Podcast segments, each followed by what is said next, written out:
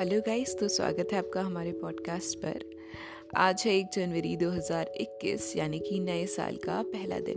तो इस नए साल की नई शुरुआत में मैं आप सभी के लिए लाई हूँ डॉक्टर कुमार विश्वास की एक बहुत सुंदर कविता।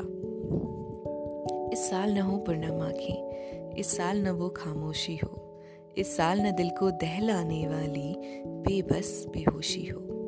इस साल मोहब्बत की दुनिया में दिल दिमाग की आँखें हों, इस साल हमारे हाथों में आकाश चूमती पाखें हों। ये साल अगर इतनी मोहलत दिलवा जाए तो अच्छा है, ये साल अगर हमसे हमको मिलवा जाए तो अच्छा है।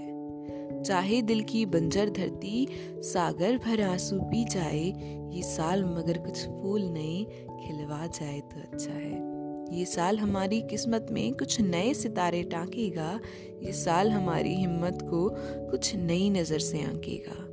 इस साल अगर हम अंबर से दुख की बदली को हटा सकें तो मुमकिन है कि इसी साल हम सब में सूरज झांकेगा आप सभी को नए साल की हार्दिक शुभकामनाएँ।